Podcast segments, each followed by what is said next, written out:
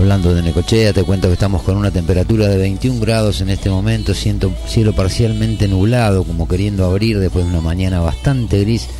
La temperatura, te decía, es de 21 grados, la sensación térmica es de 20, los vientos están del cuadrante sudeste a del noreste, perdón, a 23 kilómetros por hora y la humedad relativa del ambiente es del 75%.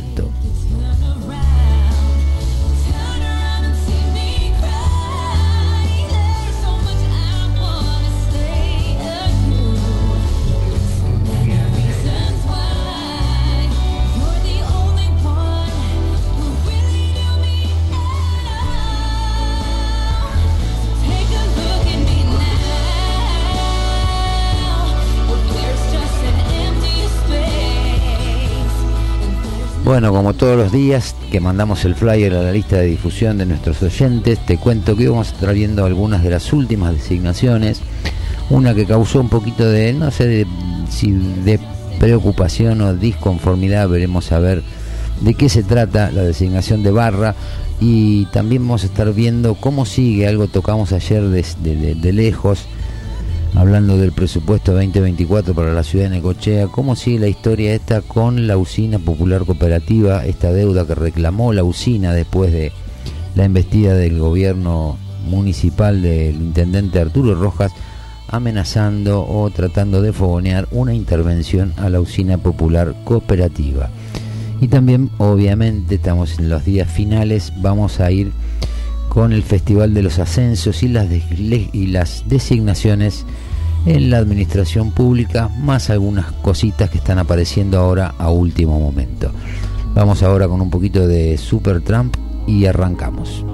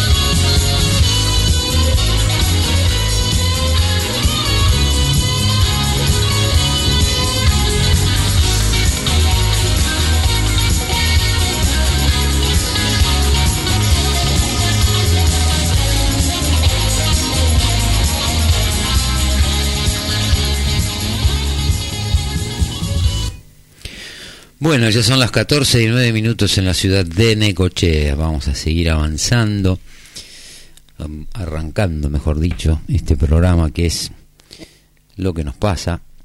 Eh, programa donde tratamos de buscar el pulso, el latido de qué es lo que está pasando en la ciudad y en el país. Obviamente que en el país, hoy por hoy, la cosa pasa un poco por en lo central, en lo importante, creo que pasa por que termine de una vez más o menos mi ley de, delinear el gabinete que lo va que lo va a acompañar. Estuvimos hablando un poco estos días y en realidad se trataba de jugar a ganador o de mínima no errarle.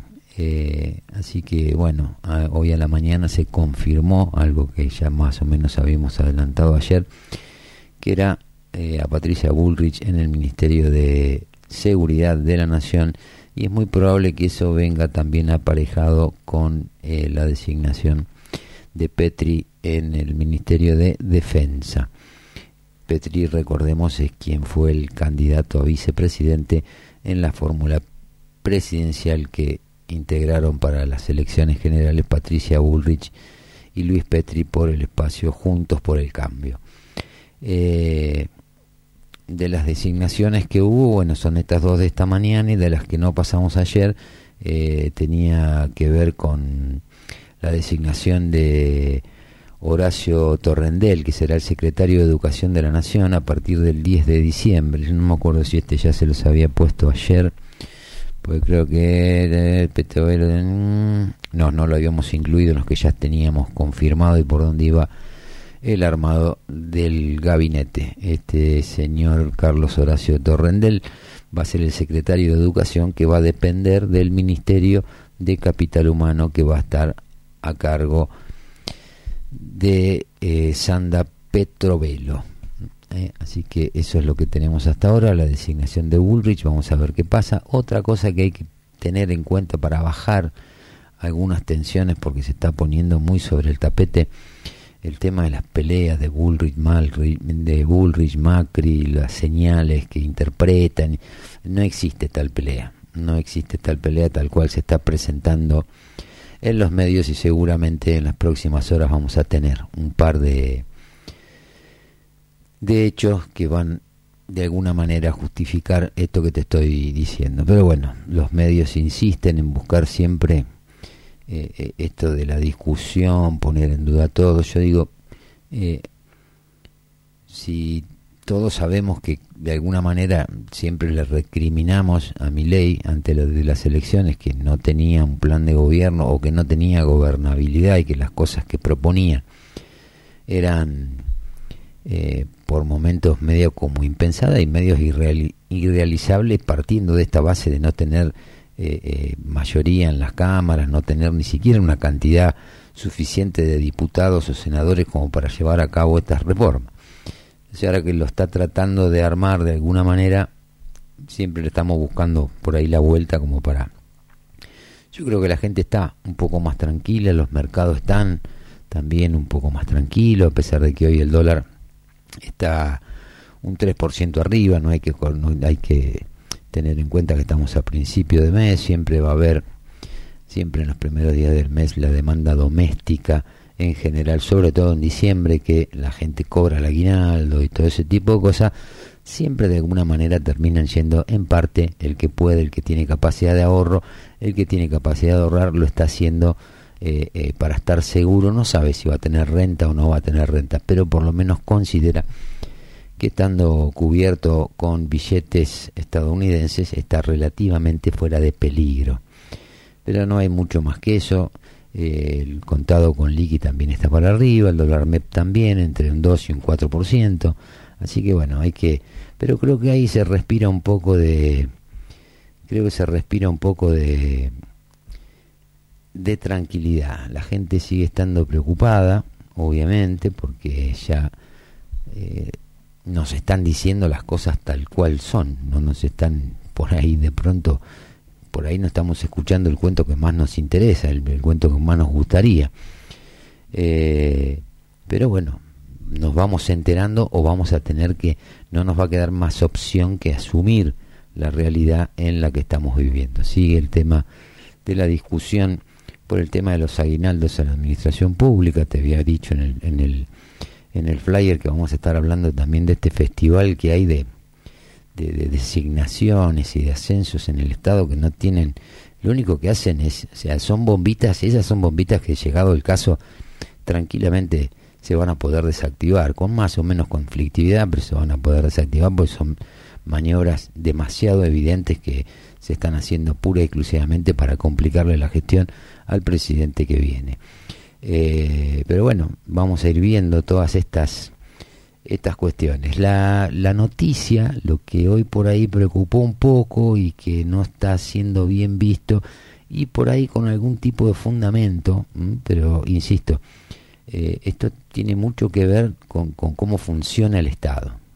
No, no hay otra opción. El Estado, si funciona como debe, debe funcionar, digamos que no debería dejar mucho espacio ni mucho lugar para jugar la personal. Con lo cual, eh, lo que piensa una persona, si bien puede estar a cargo de una cartera, pero digamos que debería estar medianamente acotado como para no tener que estar poniendo en tela de juicio el pasado de todo el mundo, lo que hace, lo que piensa, lo que dijo, lo que va a decir, porque eh, eso es lo que siempre tiene que ver con esto que, yo hablo de la zona gris y, y esto desde que el Estado ha crecido de una manera que ya directamente es incontrolable. Daría la impresión que si pasara el primer paquete de leyes que va a mandar mi ley al Congreso, donde en parte tiene que ver con esto, eh, eh, la configuración de, las cámaras, pero básicamente lo que va en, el primer paquete de medidas que manda Miller tiene que ver con esta reconfiguración o reestructuración del Estado. Vamos a ver cómo, cómo le va. Por eso venimos sosteniendo desde hace ya un tiempo que la batalla, lo inteligente va a ser tratar de volver a lo que era la política antes que terminaba siendo una, una manera de, de, de, algún modo de construir consensos, ¿no? de estar permanentemente enfrentados poniendo palo en la rueda independientemente de si a la gente le va bien o le va mal. O sea, me opongo porque me opongo, porque lo estás proponiendo vos, porque si lo propones vos y haces el gol te lo van a festejar a vos y me lo van a facturar a mí. Bueno, en esa lógica ya hace más de 20 años que estamos metidos se profundizó un poco ese modelo. Pero bueno, este, este eh, Rodolfo Barra, que es quien va a estar a cargo ahora de, de, va a ser el jefe de los abogados del Estado, digamos, entre otras cosas va a tener que ir a pelear o a renegociar plazos y ver de qué manera van a manejar el tema de IPF, esa bombita que dejó también instalada eh, Cristina Fernández de Kirchner y Axel Kisilov, que nos va a costar nada más y nada menos que 16.300 millones de dólares. Eh, pero bueno, este, este señor, Rodolfo Barra, viene de alguna manera cuestionada porque él fue el arquitecto jurídico eh, de Menem para eh, apuntalar o, apuntar la, reforma del Estado. Integró la Corte Suprema durante el gobierno de Carlos Menem y formaba parte de esa famosa y tan mencionada muchas veces mayoría automática que convalidó sus políticas, fue ministro de Justicia e impulsó, fue quien impulsó la reelección presidencial. Eh, acá se va a dar un vuelto, un, vuelco importante en la procuración del tesoro, que es el lugar que va a ocupar Rodolfo Barra. Eh, está identificado claramente y plenamente con la década menemista, eh, va a estar reemplazando o sucediendo en el cargo a Carlos Anini, ese Carlos Anini que muchos muchas causas dejó que se cayeran por no, no apelarlas, no intervenir o desistir de participar, especialmente en muchas causas que tenían que ver con eh, Cristina Fernández de Kirchner. Eh, entonces, bueno, este señor lo que va a tener que hacer es darle sustento jurídico a la, a la, a la reforma del Estado que eh, propone Javier Milei. Es así, para tener un poquito de, idea, es un activo militante en contra del aborto, defensor de los derechos del niño por nacer, formó parte del equipo de administrativistas que Menem convocó a su gobierno tras su triunfo en el 89 para llevar adelante el plan de reformas y de privatizaciones de empresas del Estado que ejecutó el ministro Jorge José Dromi, a quien el flamante procurador acompañó como secretario de Obras y Servicios Públicos. Eh, tuvo un breve paso como secretario del Interior, pasó a integrar la Corte Suprema, donde formó parte del hecho de la llamada mayoría automática que le permitió al presidente Menem contar con el aval para sus planes de la reforma.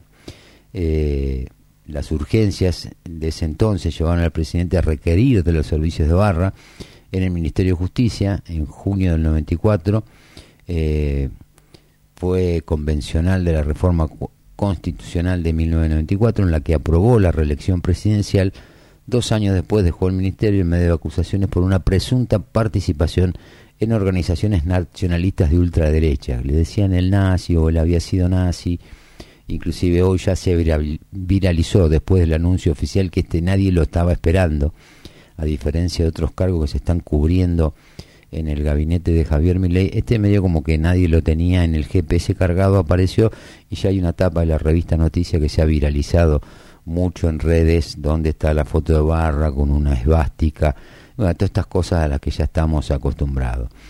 Eh, su cercanía con el líder rojano, antes del fin del mandato presidencial impulsó en 1999 la reelección, una nueva reelección, y en 2002 Menem lo propuso como miembro de la Auditoría General de la Nación. Eh, ya retirado de la primera escena política, Barra orientó su actividad al sector privado y en el mundo universitario. Este mes va a cumplir 76 años y es autor de varias publicaciones y profundizó sus estudios en el campo del derecho canónico. Así que bueno, este es así un poquito la historia de este de lo que tienen es, es, lo que están pegando lo que están utilizando para pegar es eso que él dijo inclusive él hizo alguna declaración eh, en algún momento como afirmando que había sido así fui nazi y me arrepiento o algo así depende de cómo transcriban la frase eh, algunos dicen si fui nazi me arrepiento y la otra le ponen sí coma fui nazi, pero me arrepiento. O sea, es lo de siempre, esta cuestión de, de discusiones semánticas que tenemos muchas veces en los medios de comunicación, en las redes, y cómo se puede tergiversar las cosas. Lo preocupante de esto tiene que ver con lo que nosotros ya venimos hablando desde hace tiempo, y es que, bueno, las, las obviamente que hay ciertos límites que por ahí no hay que pasarlos o hay que tratar de tenerlos un poquito más acotados. Pero yo digo, esto si el, estadio el Estado funcionara como tiene que funcionar realmente, eh, no hay lugar para las jugadas personales, o sea, no puede un ministerio ir al ritmo, o sea, el Estado mismo debería impedir que se le dé una impronta demasiado personal a cualquier gestión, en educación, en salud, en seguridad, en defensa, en relaciones exteriores, en cualquier lado.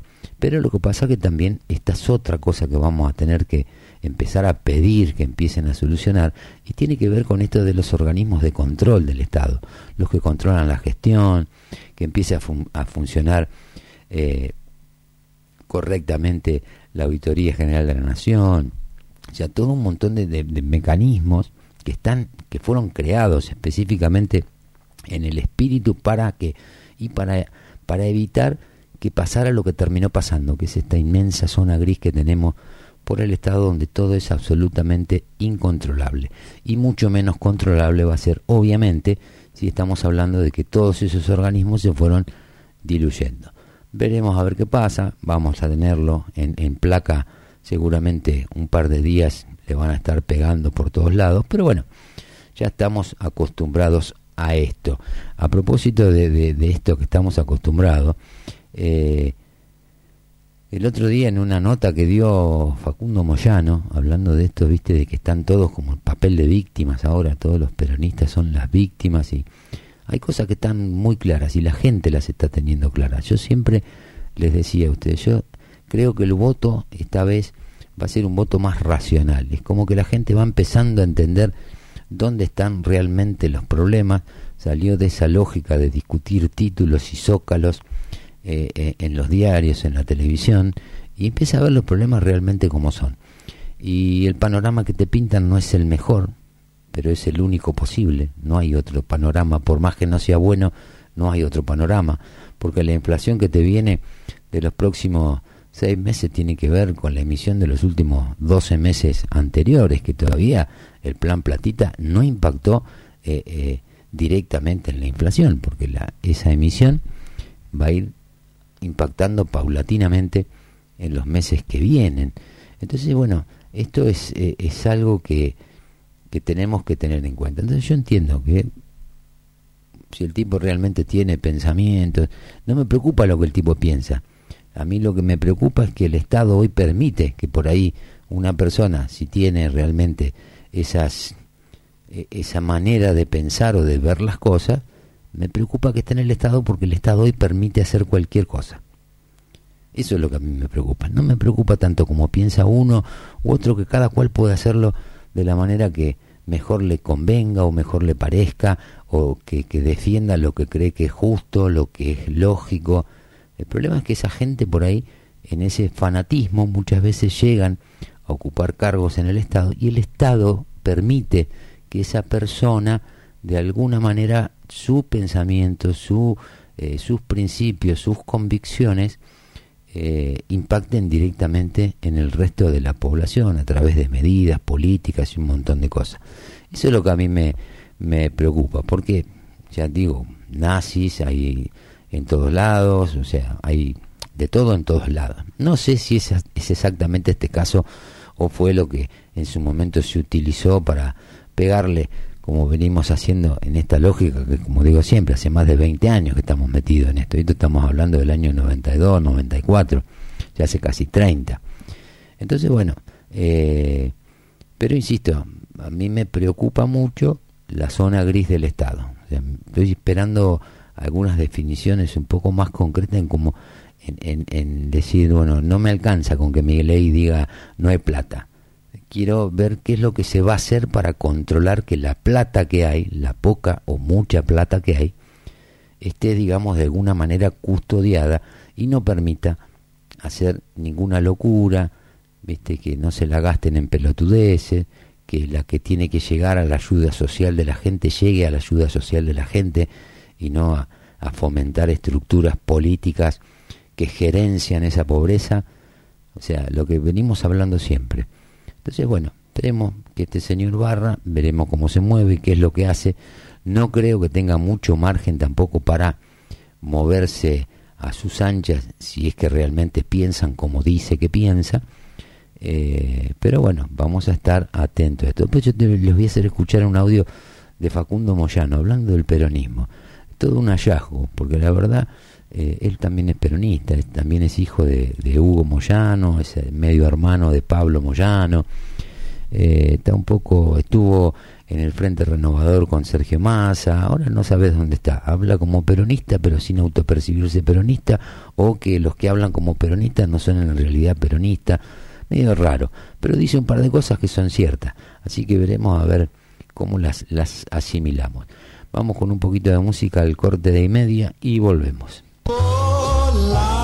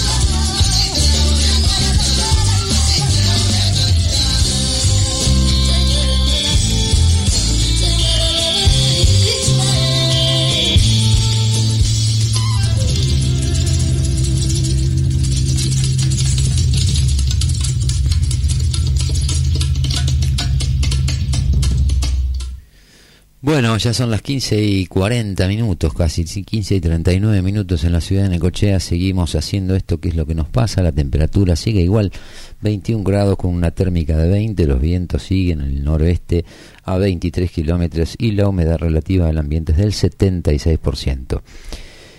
Y bueno, el regalo navideño de Tolosa Paz pasó planta permanente a 243 militantes. La mujer de Pepe Albistur, el que le alquila el departamento, le presta el departamento a Alberto Fernández, que parece ser que no lo va a utilizar porque se va a ir a vivir a España, suma a otros funcionarios del gobierno que se empecinan en, engrosar la plantilla de los empleados estatales. Bueno, fuimos a buscar eh, la información, el boletín oficial de la Nación, de este jueves y viernes, estuvo plagado de resoluciones, porque aparte se dan un montón de cosas medias extrañas. Eh, en el Ministerio de Desarrollo Social, siempre les digo, entren, algún día entren y miren, chusmeen un poquito esas cosas. Boletín, nacional, boletín oficial de la Nación y boletín oficial de la provincia de Buenos Aires. Y también acá en la página de, del municipio pueden entrar donde dice transparencia, cliquean ahí, aparece boletín oficial y van viendo un poquito pueden ir como reconstruyendo de algún modo la gestión que en realidad es mucho más eficaz y mucho más eficiente que hacerlo a través de los medios que terminan no informando nada y ahora te voy a contar por qué. Pero bueno, eh, tres de esas resoluciones del 30 de noviembre marcan el ingreso de 59 agentes a la planta permanente de, de empleados públicos del Estado Nacional. Pero hoy, primero de diciembre, apretó el acelerador, digamos, de alguna manera, y pasó a planta permanente a 184 agentes. Eh, casualmente o no, los anexos que acompañan esta resolución están fechados desde el miércoles 22 de noviembre, tres días después de las elecciones, el segundo día hábil luego de la derrota de Sergio Massa en las urnas. En total son 243 nuevos empleados en la plantilla pública. Acá dice designase a las personas que se consignan en el anexo, después está el anexo con los nombres de las personas, que forman parte integrante de la presente resolución en los cargos de la planta permanente, niveles, grado, agrupamiento y tramo del convenio colectivo de trabajo sectorial del personal del Sistema Nacional de Empleo Público, el CINEP. Ese es el gran problema, el, Sistema Nacional de Empleo Público y la Ley de Estabilidad Laboral del Empleo Público. Esos son dos focos que tienen que atacar de alguna manera, pues si no, esto no se termina más. Esto que entren como destajistas, después pasan a ser contratados, después pasan a ser eh, temporarios y después tac, te los clavan como eh, personal de planta permanente. Por eso he tomado el Estado eh, el tamaño que, que ha tomado. Después hay, hay, son todos especialistas, estos que están en el listado, especialistas, vaya a saber en qué cosa. Eh, después en otra resolución, en la 2323 del 2023, dos agentes como analistas de administración y gestión de personal se están yendo, le quedan nueve días, se están yendo. Eh, en la resolución 2345 son cinco empleados confirmados como especialistas de planificación e implementación de políticas públicas con orientación en estrategias de inclusión social. Son todos sueldos de no menos de 600 lucas, ¿eh? o sea, no es joda, no es chiste. Eh, después en la resolución eh, 2346, por ejemplo, eh, transfieren 52 agentes a la planta permanente del Ministerio de Desarrollo Social todos son especialistas de planificación e implementación de políticas públicas con orientación estratégica, estrategias de abordaje territorial de problemas sociales. Sepa Dios qué será eso. Después hay una cosa que es muy llamativa, están los nombres en las, nóminas que ponen como los anexos, están los nombres de las personas, pero no tienen el número de documento, eh, o sea, en las designaciones eh, hubo o sea, esto fue no solo en, en, en, en, desarrollo social, que es donde está Tolosa Paz. el Ministerio de la Mujer confirmó 20 ascensos a planta permanente el pasado miércoles. El Ministerio de la Mujer tiene mil empleados. Mil empleados. Eh, confirmó 20 ascensos a planta permanente. Estos son los que están en planta temporaria, lo ascienden a planta permanente y quedan ahí enquistados en el Estado en esto que siempre llamamos la resistencia. Eh, y la Agencia Nacional de Discapacidad sumó 315 nuevos empleados a la plantilla estatal también. Estaban como temporarios. Lo que pasa que es obviamente que se van. Entonces, porque también eh, esto del destajo, del contrato, de estar temporario, es una manera que tienen estos muchachos, especialmente los peronistas, de, eh, de algún modo, de tener la piola corta, porque los tienen como, como todos están esperando la designación a planta permanente, en esto de tenerlos como temporarios o como contratados, con el peligro de que se vence el contrato que son normalmente a 180 días, entonces si no andas bien con el que tiene el poder, lo más probable es que no te lo renueven el contrato y si estás como temporario pueden prescindir de tu servicio porque los contratos esos como temporario tienen una determinada duración. Entonces ahora como ya no tiene sentido esto de querer controlar lo que hacen, se lo dejan como un muerto al que viene. Y así vos vas sumando, 300 en un lado, 500 en el otro, 250 acá.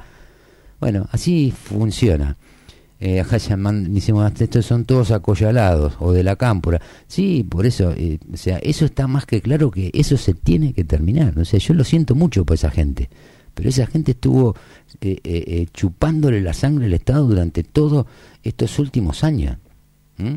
Porque los que estaban antes, los que estaban antes cuando Cristina termina en el 2015, hicieron exactamente lo mismo. Hicieron exactamente lo mismo con los empleados, que después por ahí no los pudieron despedir a todos porque por esta famosa ley de estabilidad del empleo público en la Argentina. Es algo para verlo, es algo que tendría que empezar a verse si realmente se está viendo una reforma del Estado que sea medianamente eh, seria. Dijimos tres cosas nosotros. La ley orgánica de las municipalidades tiene que ser revisada y ayornada lo antes posible. El estatuto docente, que es lo que permite el estatuto docente de la provincia de Buenos Aires, que es lo que permite que por cada cargo que tiene que cubrir el Estado en la educación pública se estén pagando tres sueldos por la suplente de la suplente de la suplente que está con carpeta psiquiátrica. O sea, eso tenemos que ver, eso es mucha guita, mucha guita. Entiendo que también es mucha gente, que habrá que buscarle alguna salida eh, más o menos razonable. Pero no se confundan, muchachos. Ustedes no son las víctimas, ¿eh? Y esto le hablo a todos los que estuvieron haciéndose los boludos, cobrando del Estado por X razón, donde los tenés de todos los partidos, ¿eh? esto no es solamente de los peronistas, los tenés de todos los partidos, muchachos, ustedes son parte del problema, no son ninguna víctima listo, se terminó el festival, se terminó la fiesta, se terminó la joda. Ahora van, tendrán que laburar, apliquen si es que aprendieron algo trabajando en el Estado como para ir a trabajar la actividad privada, autogestionarse un sueldo como hacen millones de personas que por no, no entrar en esta dinámica se tratan de autogestionar un sueldo, no sé, vendiendo budín, ensalada de fruta, de una manera mucho más digna que esta de estar chupándole las medias a un político en la campaña para que después te meta en estos conchavos, cuando expertos dicen son 600 mil, yo creo que 600 mil en ñoquis en la Argentina son pocos. Hay más de 600 mil ñoquis cuando uno analiza municipios, provincias y nación. Nosotros acá en la ciudad de Necochea tenemos 3.000, 3.100 empleados municipales. Esas son todas capas freáticas que fueron capas geológicas que se fueron incorporando a partir de las sucesivas administraciones que hemos tenido. Vino uno y te dejó 400, vino el otro y te dejó 300, vino el otro y te dejó 500. Cuando Coco Taraborelli asumió en la intendencia de Taraborelli en, el año, en la municipalidad, había 600 empleados. Eso implicaba todo, ¿eh? educación municipal, la salud, los hospitales, que todo, 600. Hoy tenemos 3.100 más las cooperativas. Mirá si hay para ahorrar en la política.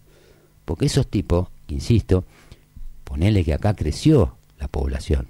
En ese momento, cuando Coco era intendente, había 60.000 habitantes en la ciudad de Necochea, 60, 62.000 habitantes. Hoy hay 100.000. Pero la planta municipal se multiplicó por 5. Y tampoco es que la ciudad creció tanto como para que demande tanta gente. Hoy tiene 3.100, esto está por el presupuesto oficial, donde está eh, eh, eh, donde están volcados todos los recursos humanos que hay por área, son 3.100 más lo que pagan, que también es el mismo modelo este de las cooperativas. Es decir, con 3.100 pesos tenés que pagarle a una cooperativa para que pinte los marcos de la municipalidad con 3.100 tipos en planta permanente. Eso es despilfarro. Eso lo van a tener que cortar. Yo lo siento mucho por el que le toca. Pero estoy seguro que son mucho más los que están puteando porque te clavaron otro aumento del 140% en las tasas. Más aumentaron todos los coeficientes que los que se van a quejar porque se quedan sin laburo. O tendrán que buscarle alguna vuelta. Yo no lo sé.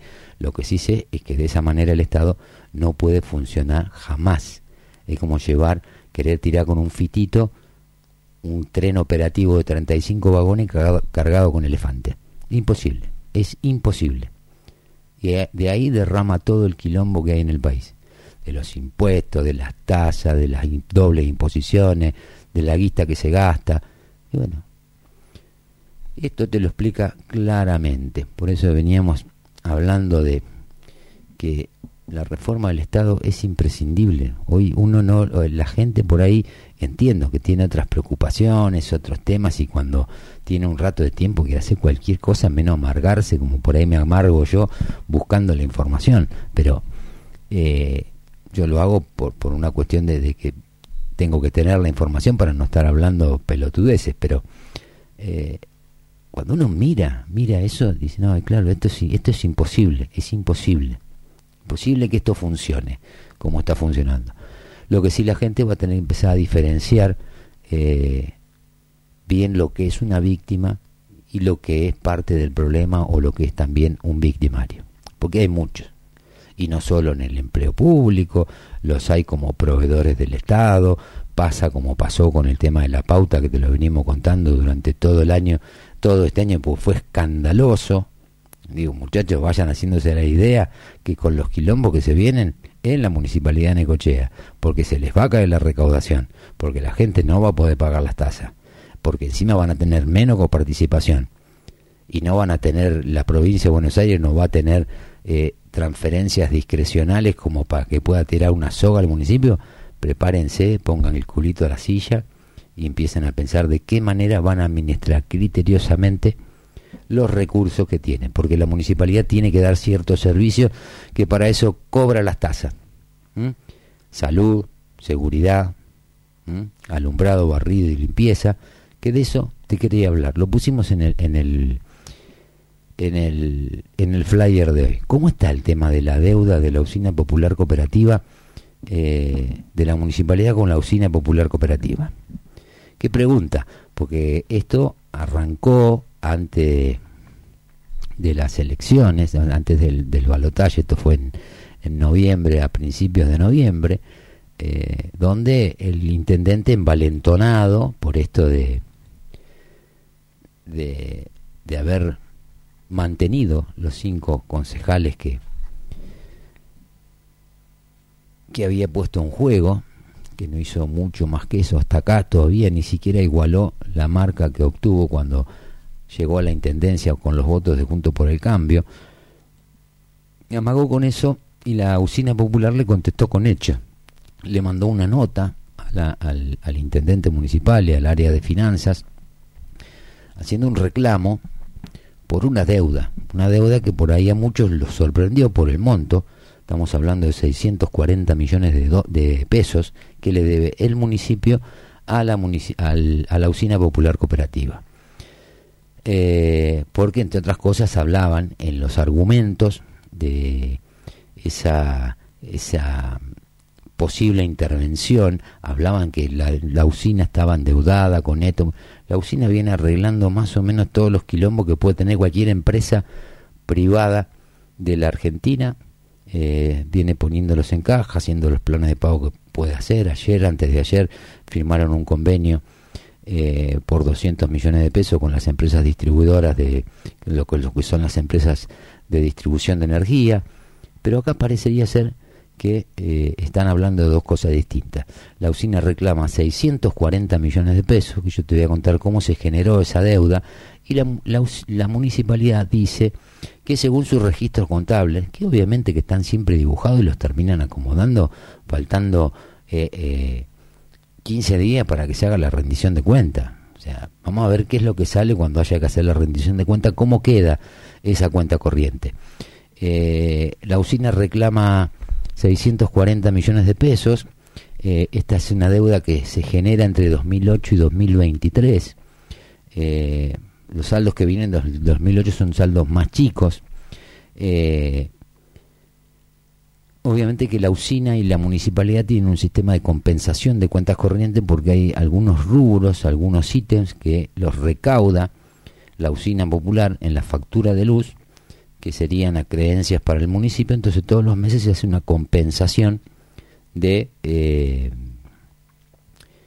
de las cuentas corrientes.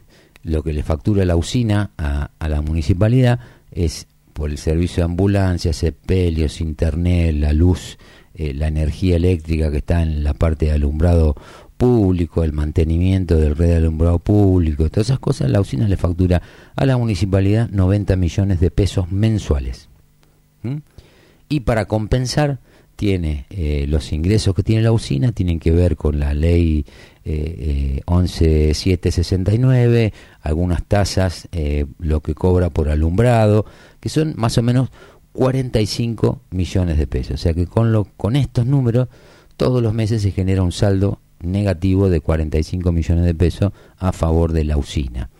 en la administración de López, en la anterior, la usina tenía para recaudar, para compensar esas cuentas, eh, tenía más o menos unos 35.000 inmuebles, o sea, 35.000 contribuyentes que pagaban parte de esas tasas, las pagaban en la usina. Esta gestión de, de, de Arturo Rojas de un saque le sacó a la usina de esas 35.000 partidas, de un saque le sacó 20.000. Obviamente que eran las 20.000 que ellos van controlando por ingresos públicos, que es gente que paga normalmente en términos las tasas municipales. ¿Mm? Entonces, ahí es donde bajó a tener esta diferencia de todos los meses de 40 a 45 millones eh, de pesos. Eh, independientemente de esto, que es lo que está dentro de las cuentas corrientes que se compensan, eh, hay obras eh, que están afuera de, ese convenio, que son las obras que, no sé, Rojas lo llama, llaman de la municipalidad y dicen necesito que hagas tendido para alumbrado público en la calle 106 entre tal lado y tal lado, eso la usina va, lo hace, lo factura y en teoría lo va a ir cobrando. A pesar de eso, de ese rubro deben 26 millones de pesos la, la municipalidad de la usina. La deuda de la usina son por servicios sociales, el municipio debe 9.949.843 pesos. Por lo que es telecomunicaciones, internet y todo ese tipo de cosas, debe 8.849.776 pesos.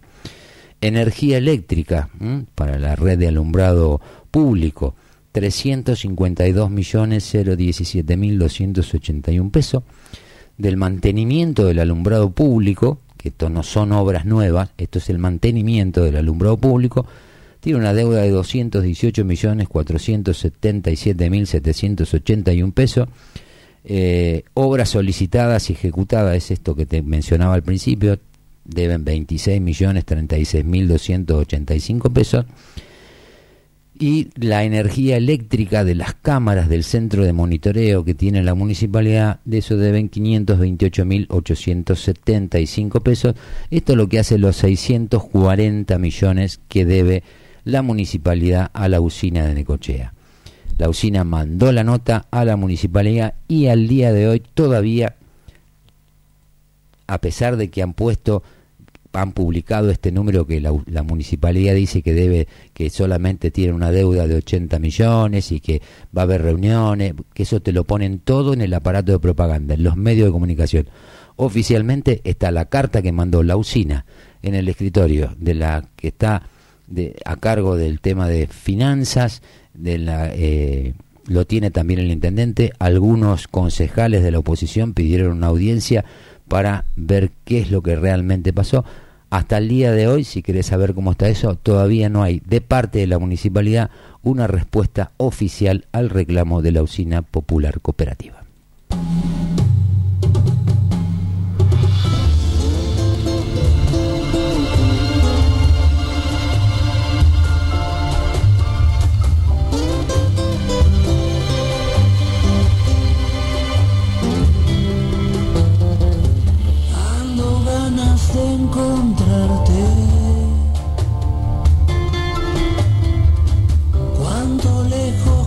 stars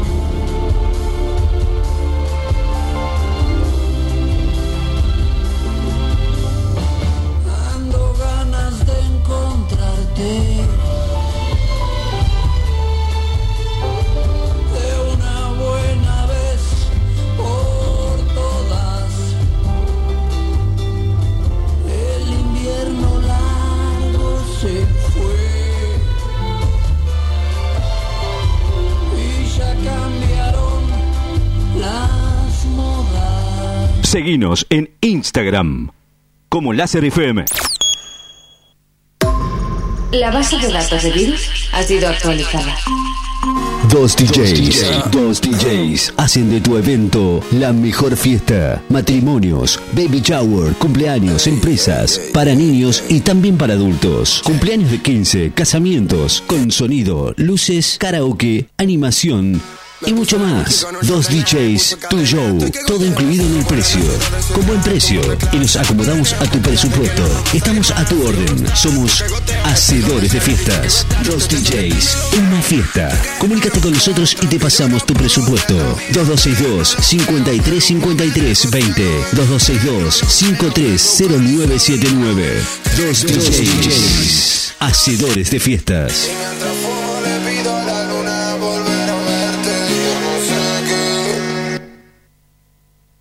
Estás escuchando a Fabián Espinosa en Lo que nos pasa, de 14 a 16 horas, solo por la FM 94.7.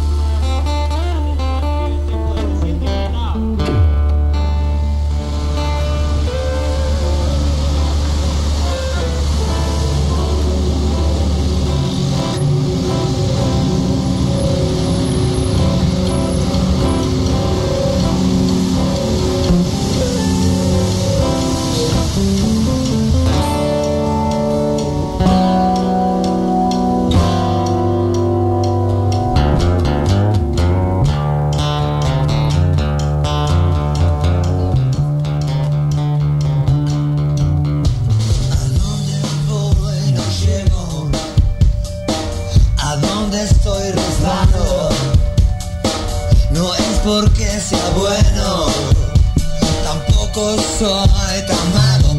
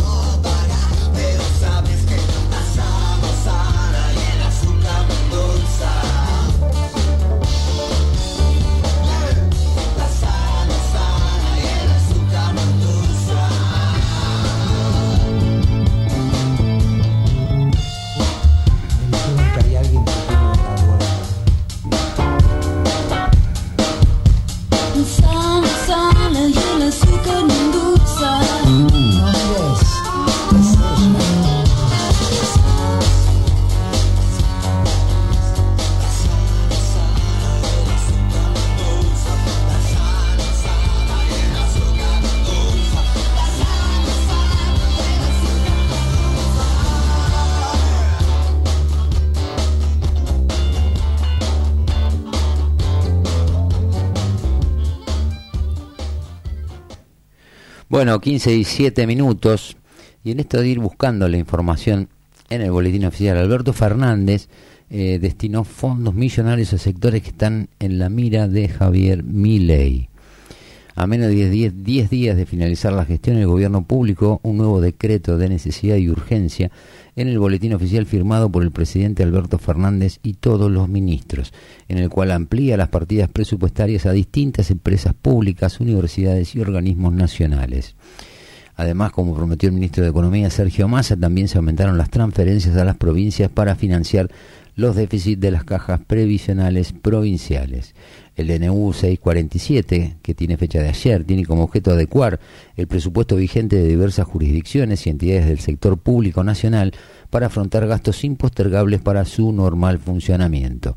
En la semana los gobernadores le habían pedido a Massa fondos para pagar los salarios y aguinaldos del mes de diciembre, luego de que el ministro impulsara durante la campaña presidencial una reducción de la presión sobre ganancias y el incentivo de devolución del IVA para compra de primera necesidad. Esto te cuento que ya impactó y la recaudación de las provincias para el mes de diciembre está prevista en un 12,5% menos que lo que venían recaudando anteriormente. La recaudación de ambos tributos son coparticipables, por lo cual las provincias también se vieron afectadas por los menores ingresos, pese a la mayoría de los legisladores oficialistas acompañaron la iniciativa durante la campaña. En esto también parecería ser que el problema es que mi ley votó eso a favor, eh, argumentando que él siempre va a estar de acuerdo en todo lo que sea quita de impuestos, pero lo que ellos dijeron, lo que están haciendo y lo que está pasando parecería ser que no entra en discusión.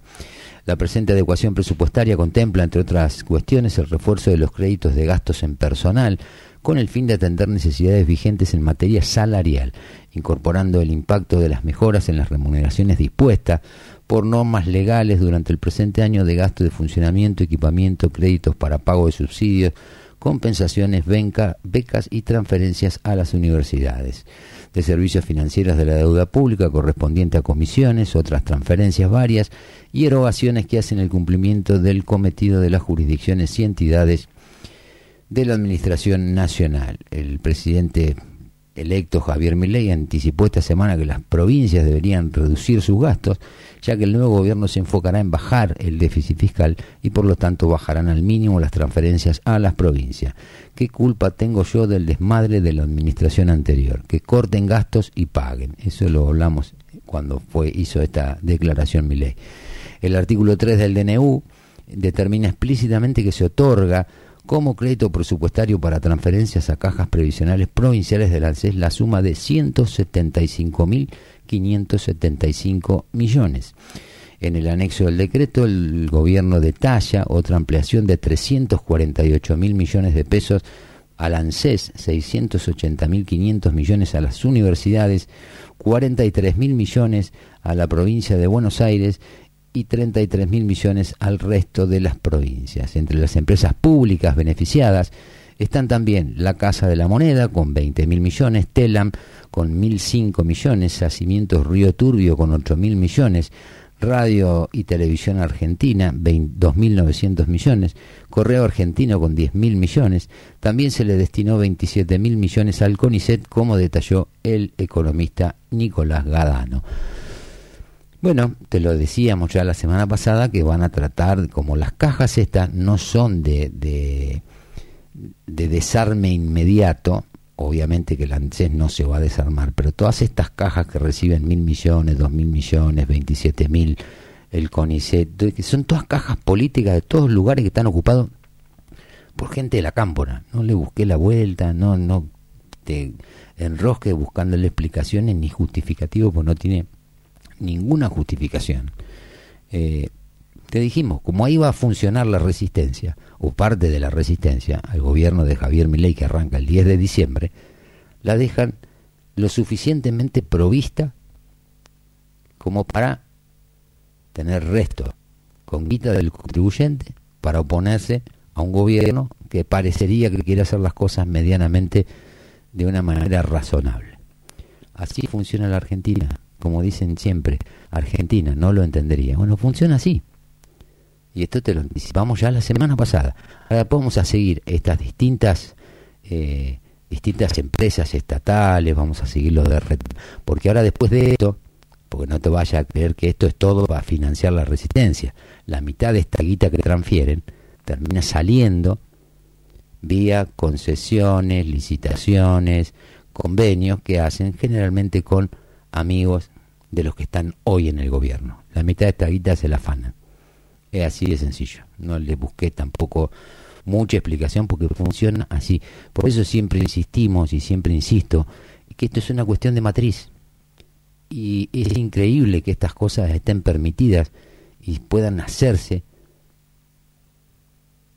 con el paraguas de, de la protección del Estado, porque estas terminan siendo cosas, todas cuestiones, que terminan siendo lo que denominamos acá las cosas irregulares que están plagadas de legalidad. Esto hay que dinamitarlo, pero lo antes posible. No sé si le va a llevar un mes, dos meses, tres meses, cinco meses, seis meses. Pero que son una, una fuga en la economía del país para financiar exclusivamente actividades políticas. Esto me hace acordar mucho cuando estuvo López Murphy, que estuvo 15 días como ministro de Economía y lo echaron a la mierda. Cuando hablaba del recorte a las, a las universidades, siempre pienso, digo, a ver, habría que hacer una proyección de cuánto se hubiese ahorrado la Argentina si ese, ese ajuste o ese recorte se podían haber llevado a cabo o se podían haber hecho.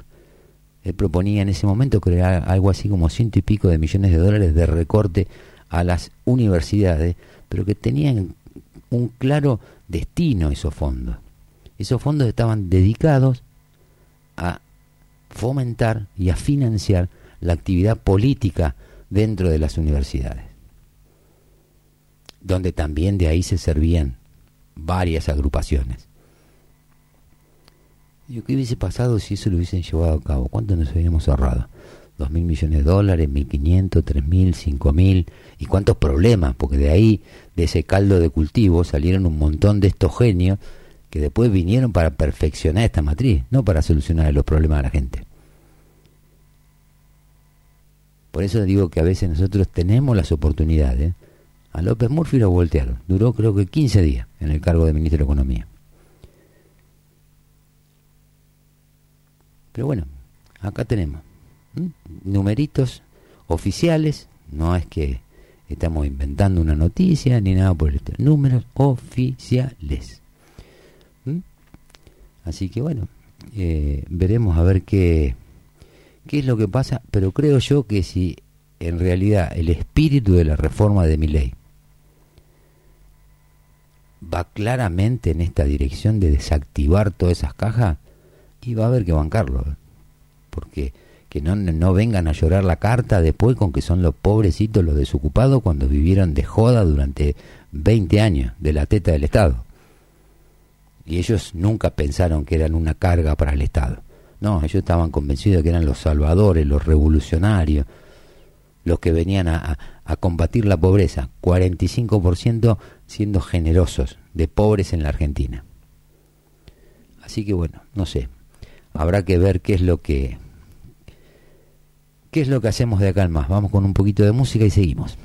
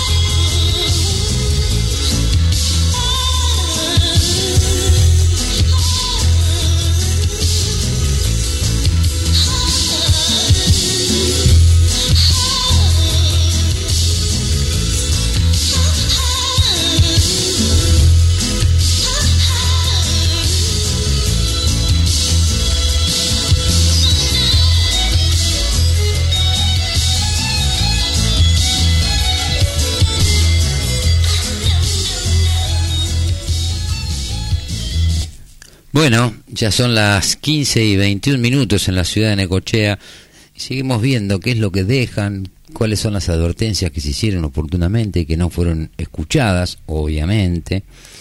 Eh, uno de los temas tiene que ver con esto de, si habremos hablado mil veces cuando hablábamos, siempre lo linkeábamos, porque acá siempre la información es como que la vamos linkeando. Para mí el tema no se agota solamente en el hecho, sino que tiene repercusiones y tiene implicancias en, todos lados.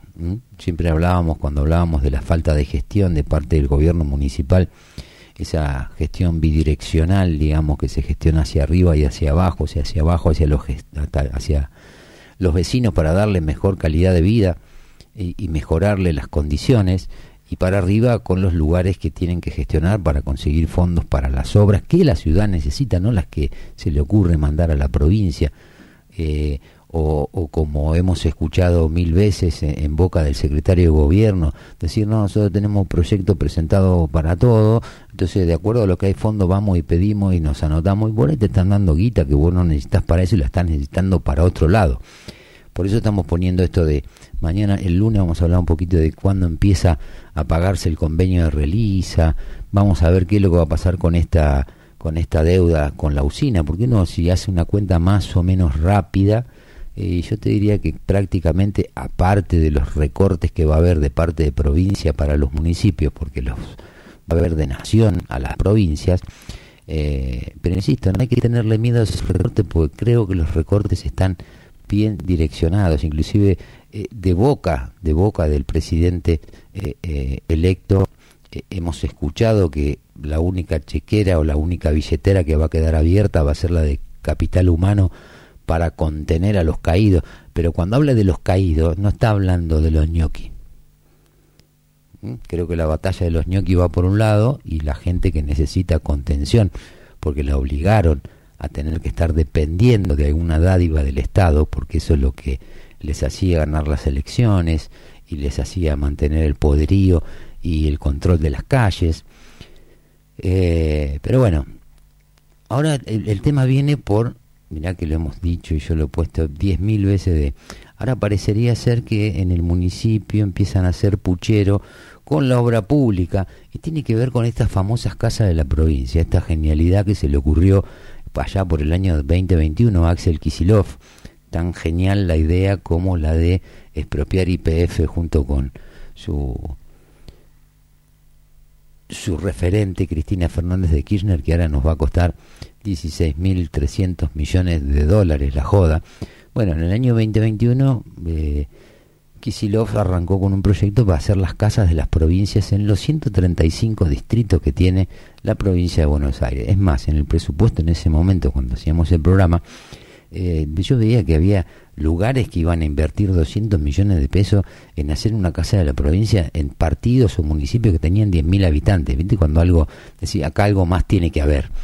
Y si algo más tiene que haber, andá y fíjate la empresa Cobay de Sociedad Anónima, que es la que tiene, ganó la mayoría de estas licitaciones, a ver cuánta, cuánta plata recibió del Estado por medio de la obra pública. Y que eso también tiene que ver con una de las cajas que también va a, a tocar mi ley. Es decir, bueno, la, la obra pública, la que pueda hacer el privado, que la haga el privado y que la usufructe, pero basta, basta de esto. O sea, 135 casas de la provincia a un costo promedio de 200 millones de mangos, cada una. Bueno, y acá la que se empezó a hacer en Necochea, que obviamente se empezó a hacer, eh, esto se planteó en el 2021, empezó en mayo del 22 la construcción, ahí está, parada, no se puede terminar, eh, viene lenta la cosa, eh, pero obviamente que ahora el problema va a ser que le cortan las, la- las cosas. Para tener un número hay más de 3.000 obras públicas que están paradas por parte, par- por parte del Estado desde hace ya varios meses. ¿Mm? No es que la obra pública está funcionando, que es un violín Stradivarius y que va como piña. Eh, esta es la casa de la provincia de Carnecochea, la que están haciendo ahí frente a la terminal.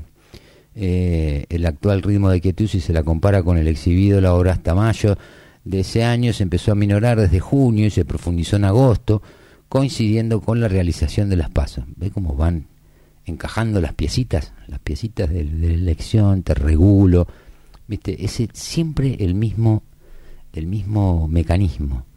Ellos siempre tienen que tener el control de la piola, siempre tienen el sartén por el mango. Eh, el proyecto este fue criticado duramente por la oposición, por la oposición en su momento, siguió adelante. En algunas ciudades quedaron truncas las construcciones al fracasar las licitaciones por falta de oferente. Obviamente que el empleado, el, empresario de obra pública que no te va a ir a armar un campamento, va hay lugares donde no le cerraba el número y no iban directamente, ni siquiera se presentaban.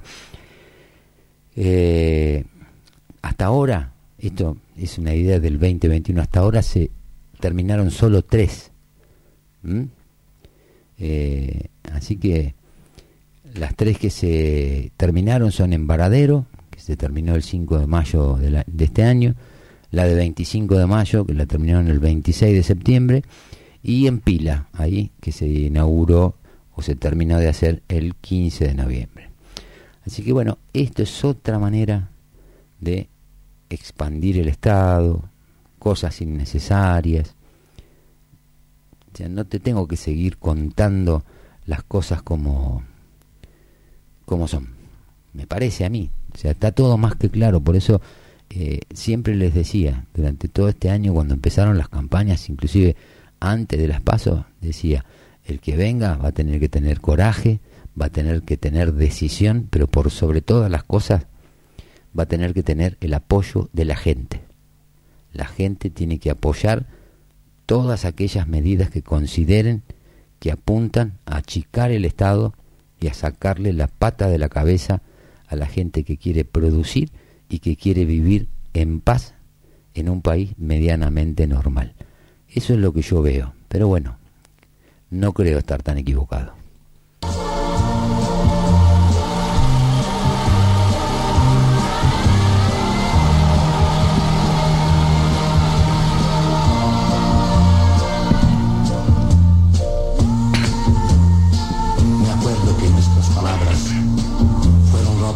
Sirena que corría lejana, quién sabe dónde. Yo tuve miedo porque siempre cuando oigo este sonido pienso en alguna cosa grave y no me daba cuenta que para mí y para ti no podía suceder nada más grave que nuestro Dios.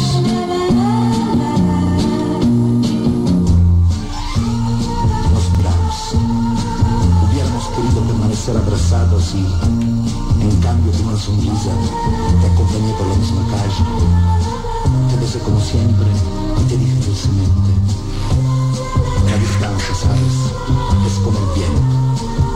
Apaga el fuego pequeño, pero enciende aquellos grandes. Sabes que la distancia es como el viento. Se lleva con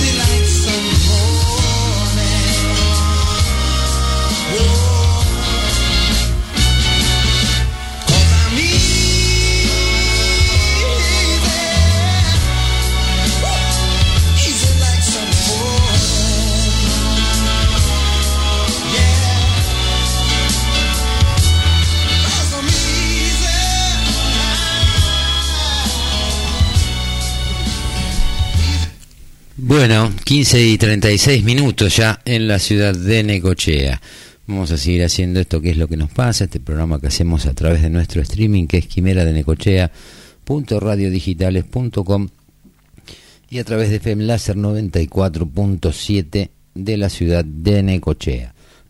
Ahí estaba viendo algunas imágenes de que hubo, no un operativo, pero sí la policía, eh, la infantería, eh, impidió de alguna manera que los piqueteros cortaran la avenida 9 de julio en esto que va a empezar a ser bastante, bastante frecuente en la Argentina. Eh, lo que no entiendo es por qué la reta lo hace ahora y no lo hizo durante todos estos años. Habría que profundizar un poco ahí y ver cuáles fueron las las las razones, porque también hay un- alguna posibilidad puede ser de que también sea para exacerbar un poquito más los ánimos. No nos olvidemos que la reta prácticamente ha quedado fuera del tablero de, la política, terminó su mandato, fue candidato a presidente, perdió las pasos.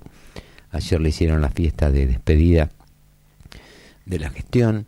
eh, tiene una cierta cercanía, como dijimos y sostuvimos siempre, con el sector de masa. Entonces esperemos que esto no sea, esto es una opinión mía, se me ocurre porque soy bastante rebuscado para, para, para pensar, pero esperemos que no sea también una manera de empezar a exacerbar los ánimos y complicarle un poquito más la gestión a no solo a Javier Milei, sino a Jorge Macri, que es quien lo va a suceder en el próximo periodo del 22 del 2023 al 2027. Así que, bueno, se siguen esperando algunas novedades. El dólar en este momento está subió un poquito más, 9.55. Dólar turista 9.60, contado con liqui 8.94 con una suba del 7%. Y el dólar MEP eh, está en 904,69, 3.7% arriba con respecto al cierre de ayer. También se habla de un nuevo encuadre internacional. Eh, excluyó de su asunción a los dictadores de Irán, Venezuela, Cuba y Nicaragua. El presidente electo de la Argentina decidió que Ibrahim Raisi, Nicolás Maduro, Miguel Díaz Canel y Daniel Ortega no fueran invitados a los actos oficiales del 10 de diciembre por su constante violación a los derechos humanos y permanente respaldo al terrorismo internacional. Esto es de esta de ahora del mediodía. Eh, Javier Milei puso en marcha el nuevo encuadre geopolítico de la Argentina, decidió excluir de su ceremonia de asunción presidencial a los dictadores de Irán, Venezuela, Cuba y Nicaragua. El presidente electo no quiere que Ebrahim Raisi, Nicolás Maduro, Miguel Díaz Canel y Daniel Ortega participen de los actos oficiales del 10 de diciembre y sus razones tienen pruebas contundentes. Todos los días violan los derechos humanos y respaldan el terrorismo internacional, como sucede en Hamas, que asesinó a más de 1.200 judíos en su ataque del 7 de octubre a Israel. La decisión de geopolítica de, Miguel, de contrasta con la agenda internacional de la actual administración de Alberto Fernández. El futuro mandatario trazó una línea roja con Irán, Venezuela, Cuba y Nicaragua, mientras que ahora se muestra más diplomático con China, Rusia y Brasil. Durante la campaña electoral, Milei hizo declaraciones que exhibían su escaso conocimiento de la política exterior, un capítulo clave en todos los gobiernos que pretenden vivir en el siglo XXI. En ese contexto, la Cancillería envió invitaciones a Xi Jinping, a Vladimir Putin y a Lula da Silva. Si Estados Unidos e Israel, sus dos parámetros en política exterior, dialogan con los líderes de China, Rusia y Brasil, ¿por qué no lo haría la Argentina, que tiene lazos históricos e importantísimo flujo comercial con estos países? Las invitaciones a Xi Jinping, a Putin, son un gesto institucional frente a un complejo movimiento diplomático que está encarando Daniel Scioli y Diana Mondino para lograr que Lula participe de la asunción de Milei. El embajador argentino en Brasil apuesta a hablar con Lula en un encuentro del Mercosur que será el 7 de diciembre, en tanto que Mondino juega con su influencia interna para facilitar la tarea de Scioli. Lula arde, por las declaraciones de Milei y por la invitación a Jair Bolsonaro, su principal enemigo en Brasil. Scioli trabaja para que Lula privilegie la relación bilateral entre ambos países y el Mercosur, mientras que la futura canciller aconseja minimizar el nivel de exposición de Bolsonaro, que llegará a Buenos Aires con su propia torcida. La suma de ambos factores puede aplacar el estado de ánimo de Lula y transformarlo en un protagonista clave de la asunción presidencial. No es la primera vez que en estas ceremonias oficiales se tejen relaciones exteriores que impactan en la agenda, en la agenda de un gobierno argentino. Sucedió con Raúl Alfonsín, Carlos Menem y Néstor Kirchner que buscaron apoyos internacionales desde su primer día en la Casa Rosada.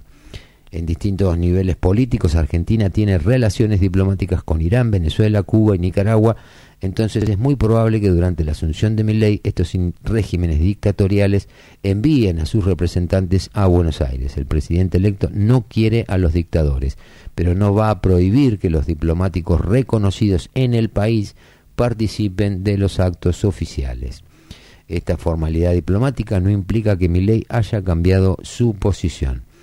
Eh, bueno, sigue condenando esto de las dictaduras, que obviamente que son una dictadura, eso no tiene, porque esto también viene por, por cómo muchas veces se interpretan las cosas que se dicen. Vamos a ver si la semana que viene vamos a hablar con un, con un CEO de una empresa que trabaja, comercializa mucha carne con China, eh, amigo de hace varios, varios años.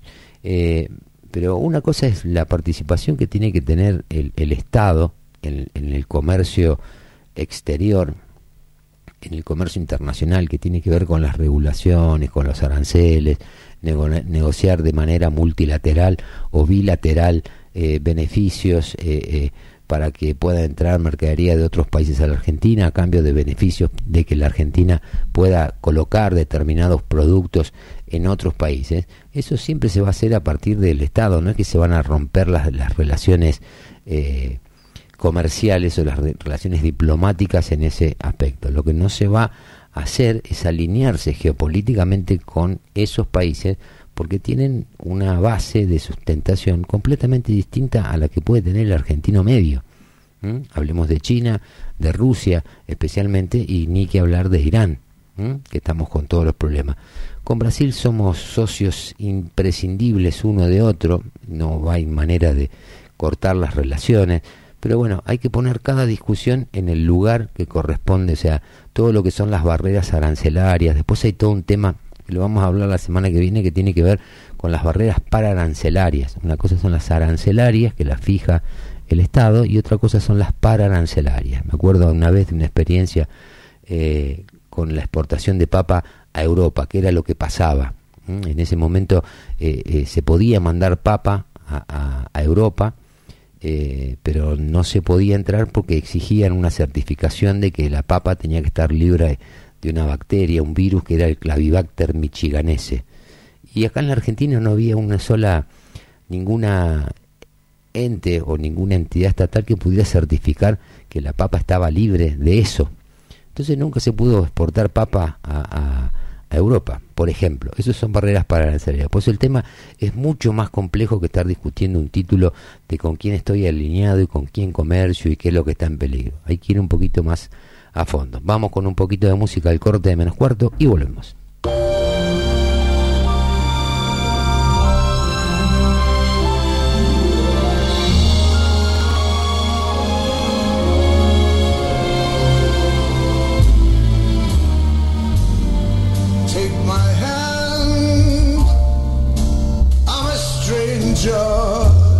Paradise. Oh. Seguinos en Instagram como Láser FM. Panadería San Cayetano. El pan de cada día a tu mesa. Es de Panadería San Cayetano. Facturas, panificados. 67 esquina 50. Pan artesanal con horno a leña. Con la mejor atención. Panadería San Cayetano. El pan de cada día a tu mesa. Panadería San Cayetano. WhatsApp 2262-517926. Panadería San Cayetano. El pan de cada día a tu mesa. En NEC Electrónica no solo reparamos, sino que además tenemos el servicio técnico que vos necesitas. En comunicaciones, instalaciones especializadas en radio, antenas, mediciones e instalaciones. Reparamos equipos de FM y además con la garantía de siempre. Consultanos. Acércate a nuestra página en Facebook como NEC Electrónica. Seguinos en Twitter como Láser FM. Pasa en tu radio favorita, de lunes a viernes, desde las 20 horas. Los clásicos suenan en Láser FM. Láser FM, una radio con experiencia. Estás escuchando a Fabián Espinosa en Lo que nos pasa, de 14 a 16 horas, solo por Láser FM 94.7.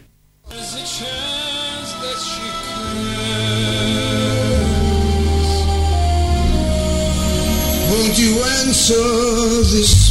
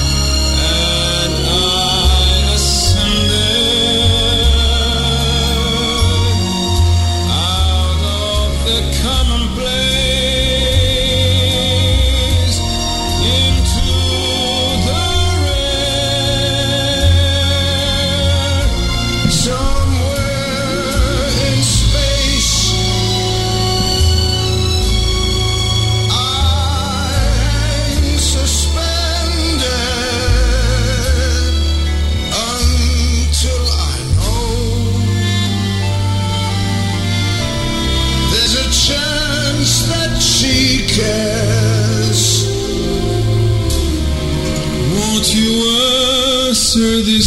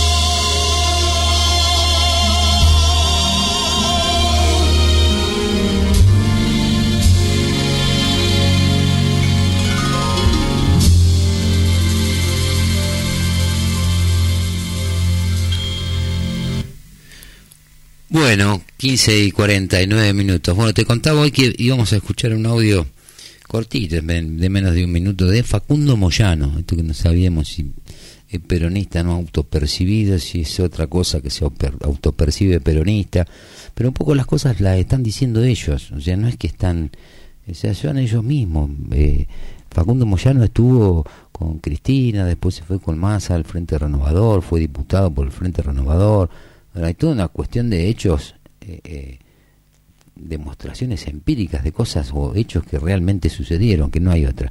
Pero veamos qué es lo que nos dice del poder del Estado y del peronismo.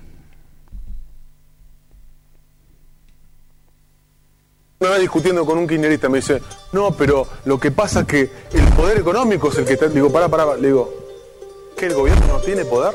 Manejar el ANSES no es poder, manejar IPF no es poder, manejar las dos cámaras No hay es duda poder. que sí. Sí, los ATN. ese peronismo víctima, Sí. ese peronismo víctima, no, hermano, no somos víctimas de nada. Qué bueno al contrario, al contrario. No somos víctimas de nada. Ejerces el poder. ¿eh? Arrogarnos una lucha contra. El otro día escuchaba parte de este progresismo que yo creo que contaminó al peronismo, que es la maldición del peronismo, el pseudo progresismo, porque que es la maldición del peronismo. repetime. Está el progresismo, Sí. que en realidad no es progresismo, porque el progresismo aboga por el progreso. Sí. Una diputada te jura por la patria cartonera. No, Un dirigente social te dice que hay que llenar el Congreso de pobres. No, flaco, hay que erradicar la pobreza. Ajá. No hay que llenar el Congreso de pobres. finito. Es un error.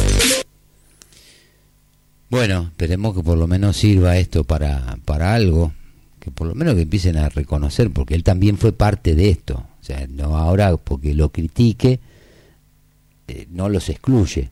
Demostrar con hechos que realmente estás fundamentando tu crítica y empezar a hacer las cosas de manera tal que la gente empiece a percibir que eso de erradicar la, la pobreza eh, tiene algún sentido, tiene alguna lógica.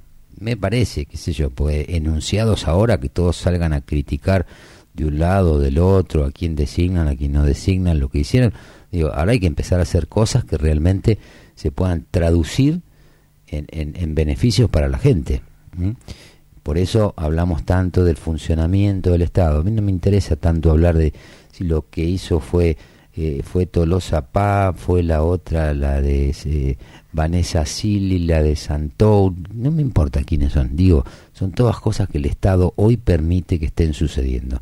Y que eso hay que cambiarlo porque eso, funcionando de, de, de esa manera, le ha costado miles y miles y miles de millones de dólares a la gente, que es la que en definitiva el contribuyente, en definitiva termina siendo la pata financiera de este sistema perverso que está basado en tres principios, la discrecionalidad, la corrupción y la impunidad. Eso es lo que vimos en los últimos 20 años. Después el Sayo que se lo ponga hablar, escuchar hablar a Cristina ayer de lo que es la estanflación.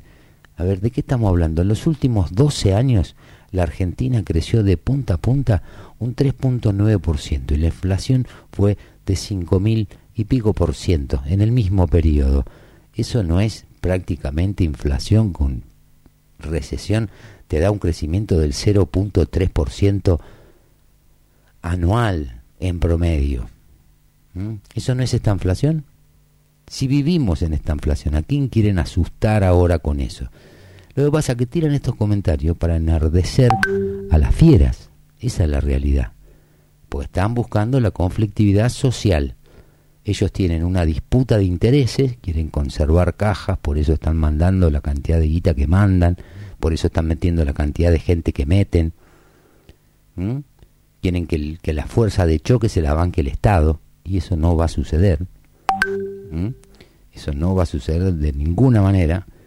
Y es lo que es lo que está pasando. Pero bueno, uno de los que hizo alguna declaración eh, hace un ratito nomás fue mm,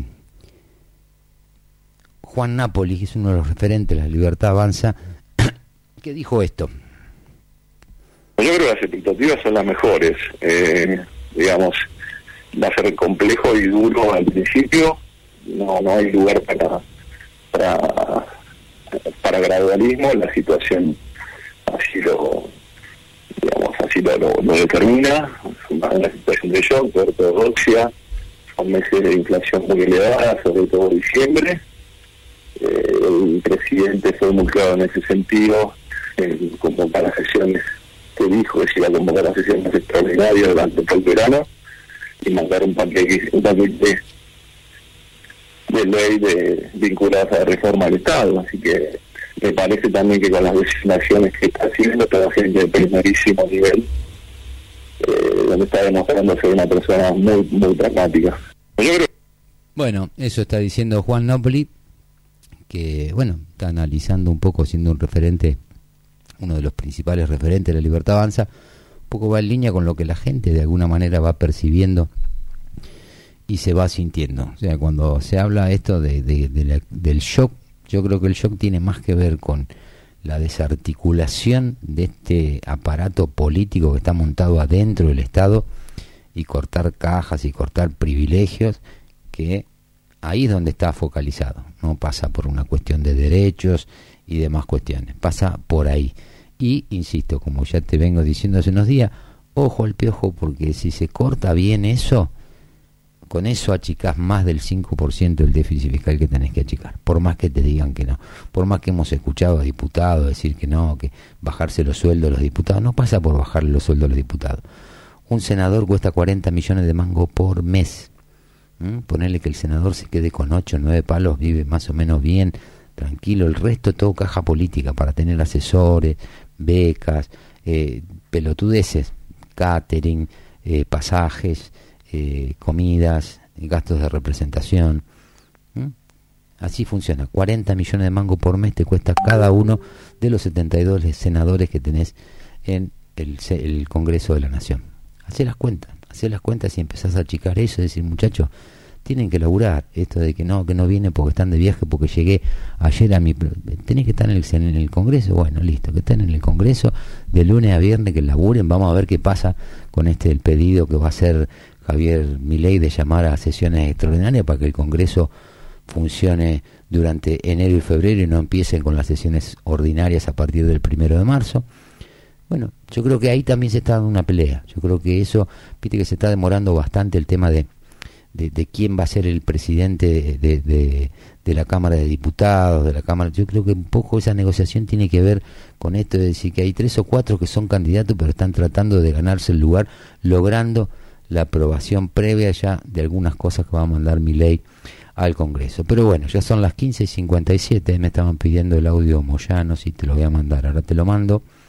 Eh, así que bueno, a esperar muchachos, faltan nueve días para que se devele el misterio, y esto no es porque no conozcamos la, la realidad, sino porque yo tengo mucha expectativa de cuál va a ser el diagnóstico y va, a ser el informe que va a hacer mi ley de lo que realmente recibe. Eh, ahí yo tengo centradas mis expectativas como para saber después eh, de qué manera va a haber que encarar las, las cuestiones. Después el resto de la inflación va a ser alta, eso ya lo sabemos, lo estás viendo todos los días en el supermercado, en el chino, en Toledo, donde vaya, todos los días te suben los precios, entonces bueno, hay que corazón y pases cortos y meterle para adelante, no queda otra alternativa. Así que de mi parte, Fabián Espinosa, me despido de ustedes. Como siempre, les pido que sigan y que interactúen con las publicaciones en las redes, tanto en los muros de la radio como Quimera de Necochea o Quimera Radio Online, y también en el mío personal, Fabián Espinosa. Y el que quiere y mandar mensaje o comunicarse con nosotros, que lo haga al WhatsApp, que es el 2262 57 45 43. Así que nos vemos o nos escuchamos el lunes que viene a partir de las 2 de la tarde.